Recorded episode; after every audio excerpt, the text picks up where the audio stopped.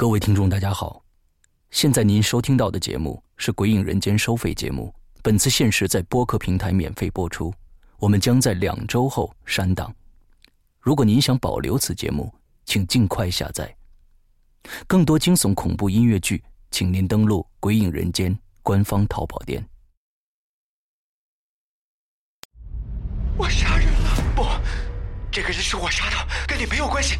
这个人是我杀的，一个死者都叼着一根利群香烟，而且这个字条上还写着“请来抓我”。别慌，你听我说。哎，老朋友，我想跟你讨教一个问题啊。请来抓我。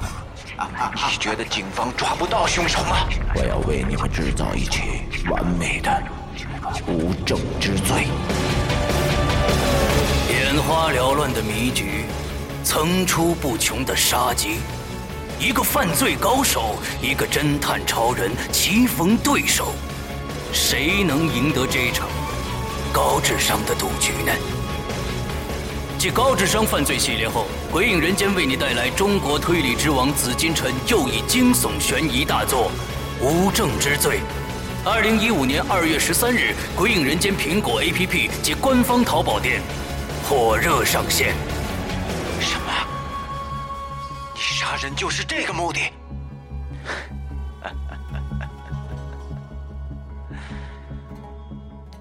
你说呢？你知道我是谁吗？你是谁？你想不想到那个衣柜里站一会儿？你别吓我，快付钱！还有我的钱。你是谁？我来讨债。鬼影人间恐怖悬疑剧场为你带来《三岔口》，作者周德东，由孙一礼播讲，第二集。你的债还清了吗？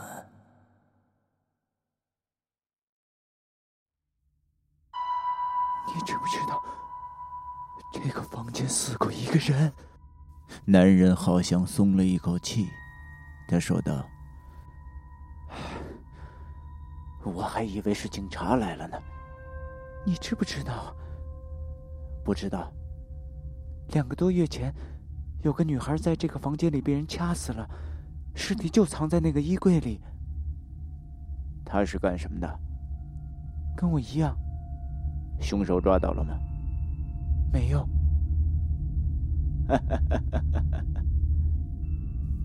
那个男人突然笑了起来，笑得小姐毛骨悚然。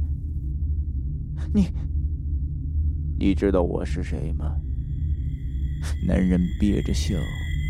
男人问道：“他的眼睛在黑暗中是两个黑洞。”小姐一把把他推开，坐了起来。他说道：“你是谁？”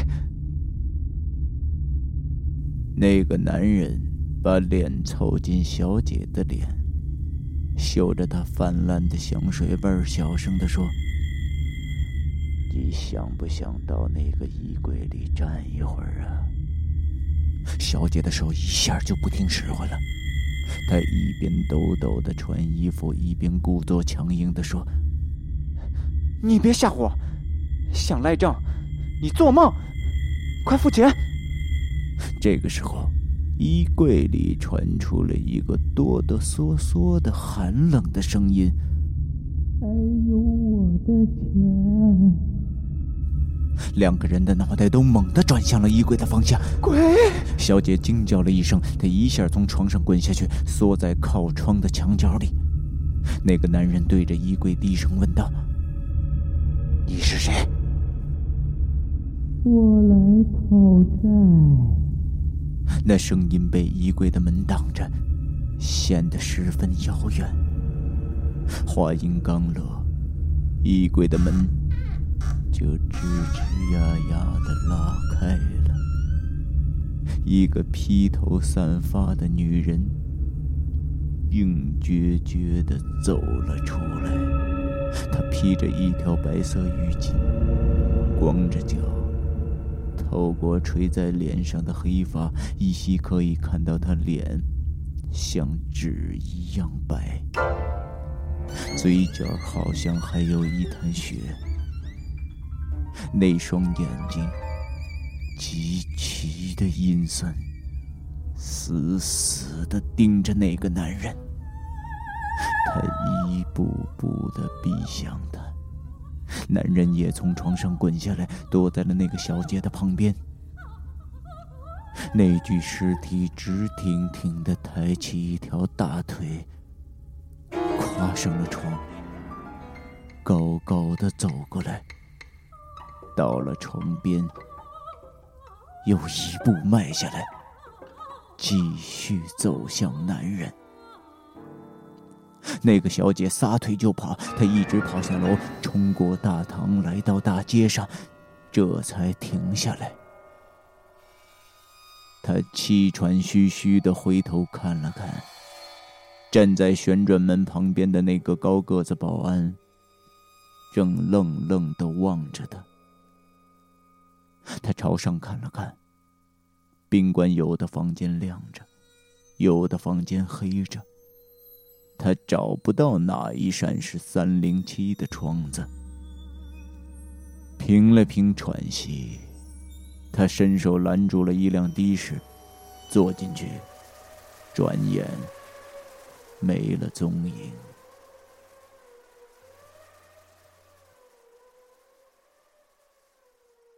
如果你心里有个一辈子都不敢见面的人，那么，对于你来说，这个世界就小的成了一个笼子，一个就够了。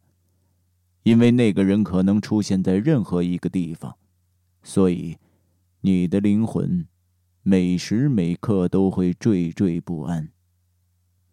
你必须把自己藏起来，藏着藏着，最后你可能就把自己藏丢了。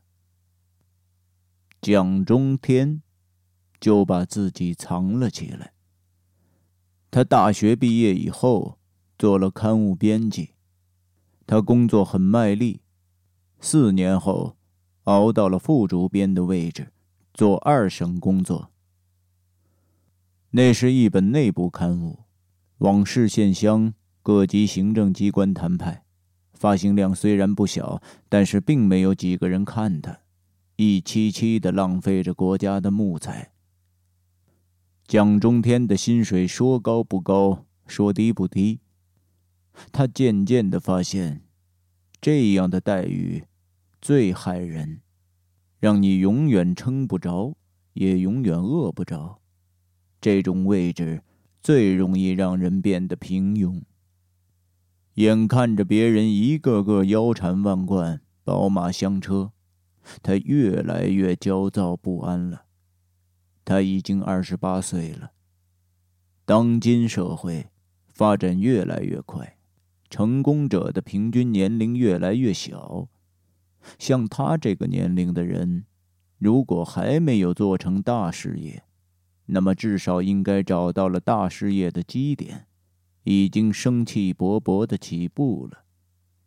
要是两者都不沾，那么这辈子就没什么希望了。蒋中天一直觉得他天生适合经商。他生在农村，十几岁之后才跟父母迁到了县城。小时候，他就懂得如何跟人做交易。一次，老师带着班里的学生到郊外割草，每个孩子的任务是五筐。他懒得干活，一个人偷偷去麦田里捉蝈蝈了。天快黑的时候，大家要收工了，他才跑回来。累得腰酸背痛的孩子们听到了蝈蝈的叫声，立刻兴奋了起来。他举着蝈蝈问道：“你们想不想要蝈蝈？”大家都说想要。于是他提出：“一只蝈蝈换半筐草。”那些孩子纷纷的围上来跟他交换。他吆喝大家排好队，一个个来。就这样，他在麦田里撒欢玩了一天。却得到了五筐草。一个名人说：“友谊是甜蜜的责任。”他从来都不是一种机会。这话不对。蒋中天的一个朋友，就给他带来了机会。准确的说，这个朋友和蒋中天是高中同学，他叫洪源。蒋中天和洪源的老家都在外县，他们都是七合台市第七中学的寄读生，因此关系很好。高中毕业以后，蒋中天考上了大学，而洪源落榜了，一个人去了南方。洪源落榜在大家的意料之中，他的学习成绩很糟糕，甚至。一直排在班里的最后几名。他画画还不错，而蒋中天在班里是学习尖子，连老师都不理解蒋中天这样的好学生，怎么和洪源成了形影不离的好朋友。蒋中天心里清楚，洪源这个人高大、结实、重感情、讲义气。他跟蒋中天在一起，实际上就是一个保护伞。那个时候，蒋中天就喜欢了邻班一个叫文心的女生。文心长得很漂亮，不少社会上的小混子像苍蝇一样盯上了其中的这朵校花。文馨在学校补习功课回家晚了，常常遭到他们的堵截。蒋中天。则承担起了护送文心回家的任务。他长得文文气气，镇不住那些小混子。那些小混子惧怕的是蒋中天旁边的洪源。有一次，那些小混子终于跳出来叫阵了，三个，其中有一个最瘦小的家伙，叫李作文，蹲过耗子。他从来都是光头，那主要是为了显示上面的几道菜刀的疤痕。他是头。当时天还没黑，但是太阳已经看不见了。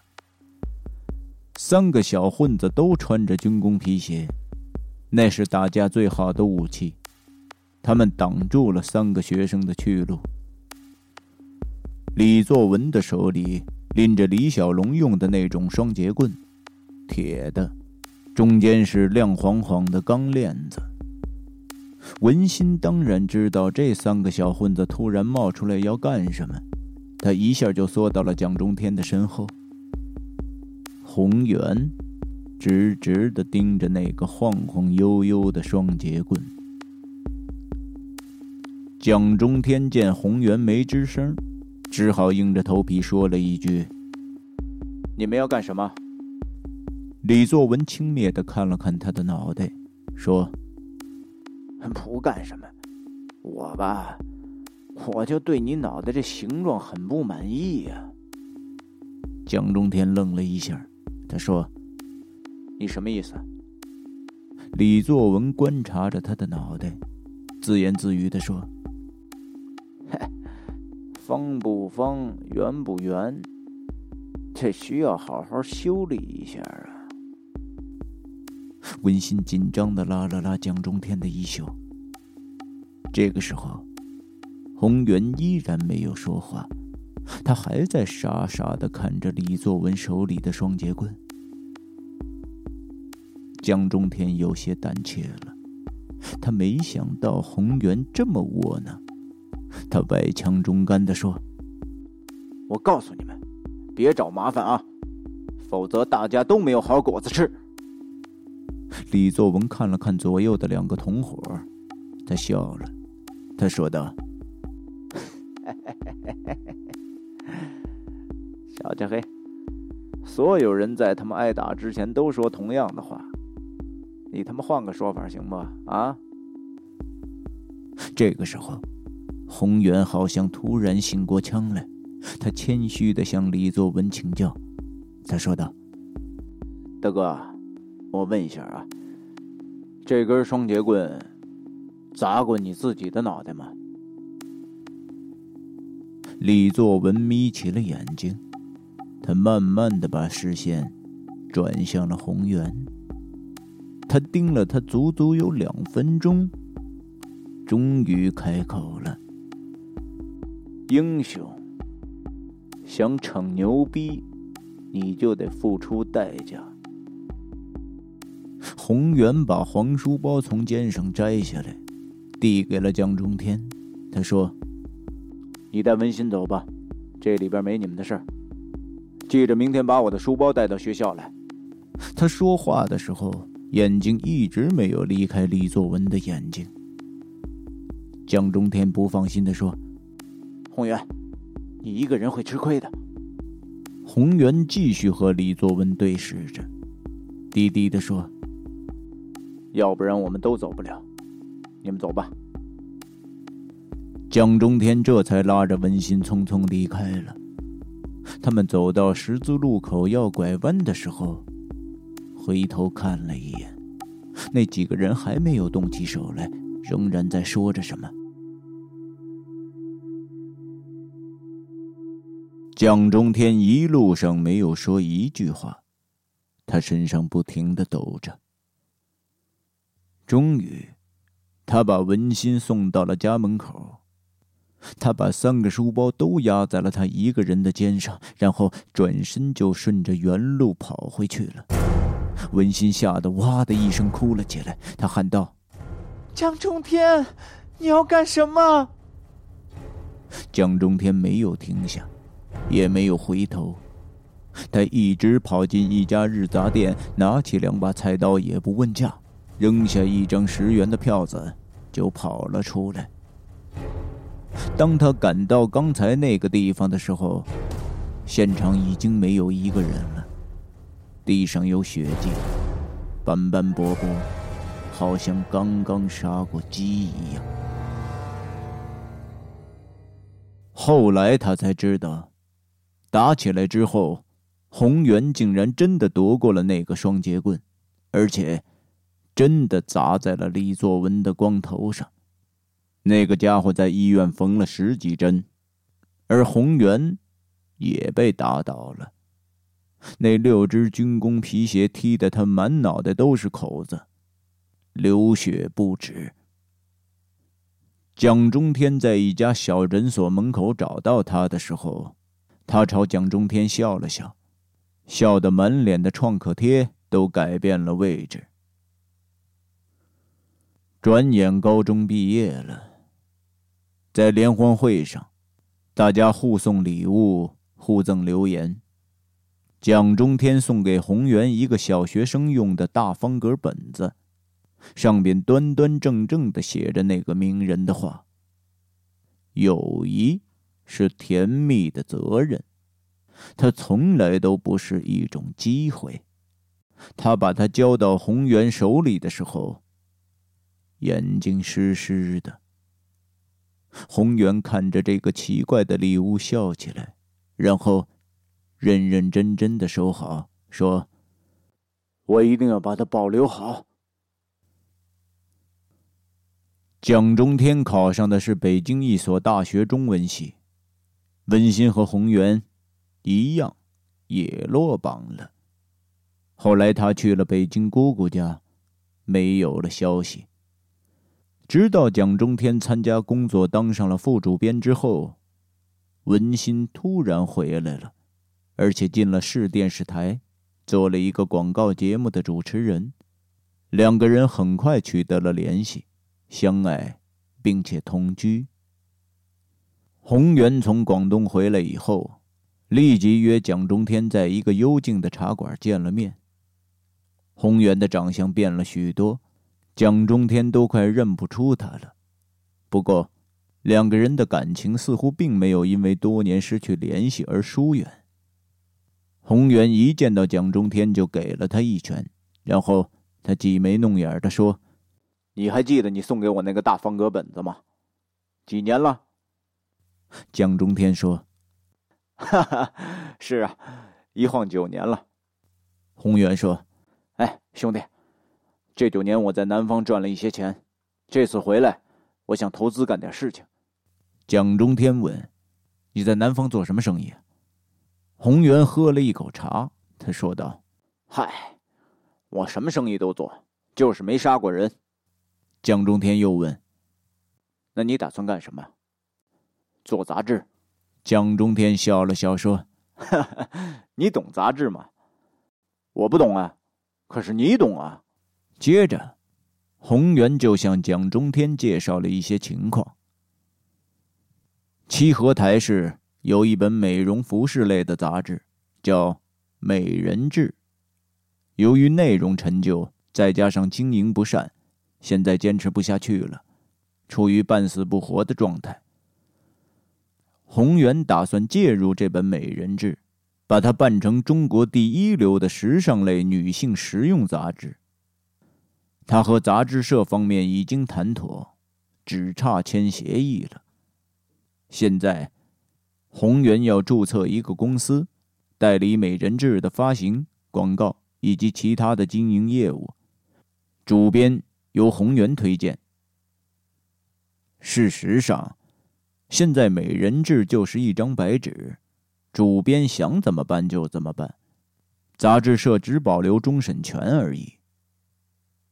洪源说：“你跟我一块干吧。”蒋中天没表态。洪源又说：“我投资一百万，我做经理负责经营，你做主编负责内容，咱俩搭档，如虎添翼。”蒋中天一直捏弄着茶杯，不说话。洪源说：“哦，对了，还有你的待遇问题，我每个月给你开四千，另外呢，再给你百分之三十的技术股份。”蒋中天心里怦然一动。现在，他每个月的工资是两千多块钱，宏源开的价几乎翻了一倍。更重要的是。那百分之三十的股份，他一下就成老板了。他望着宏源笑了，说：“我不想跟朋友合作。”哈哈哈哈一周以后，宏源的合同签了下来，几乎是同一天，蒋中天在原单位辞了职。他们在黑天鹅宾馆包了两间客房，房费每月四千八百块，一些必要的办公用品很快就购置齐了。宏源招聘了广告发行人员，蒋中天招聘了文编和美编。本来，蒋中天想让文心跳槽到杂志社工作，文心拒绝了。接着。蒋中天起早贪黑的搞杂志定位、栏目设置、选题策划，他对自己搞出来的东西十分的满意。实际上，宏源投了一百二十万人民币，他实实在在的告诉蒋中天，这几乎是他全部的资金，也就是说，他在孤注一掷。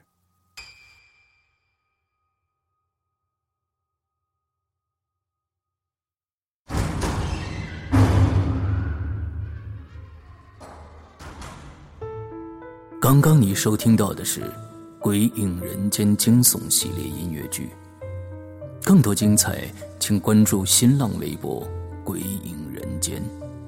苹果手机用户请搜索 App Store 关键词“鬼影人间”，即可免费下载精彩 APP。夜深人静，恐惧来袭。呵 呵你准备好了吗？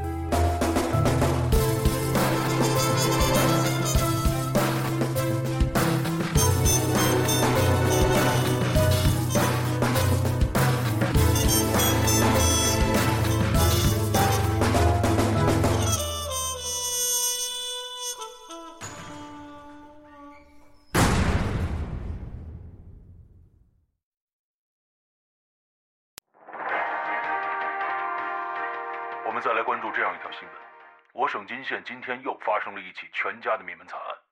此次案情与前两起灭门事件同样的诡异异常。呃，我们今天请来了省公安厅的刑侦专家朱国山警官，与我们。你停手吧。为什么呀？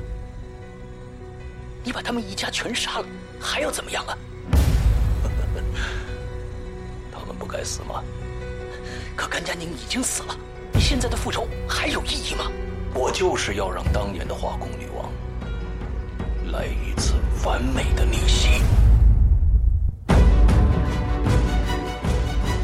精心策划，完美布局，时间与空间的轨迹。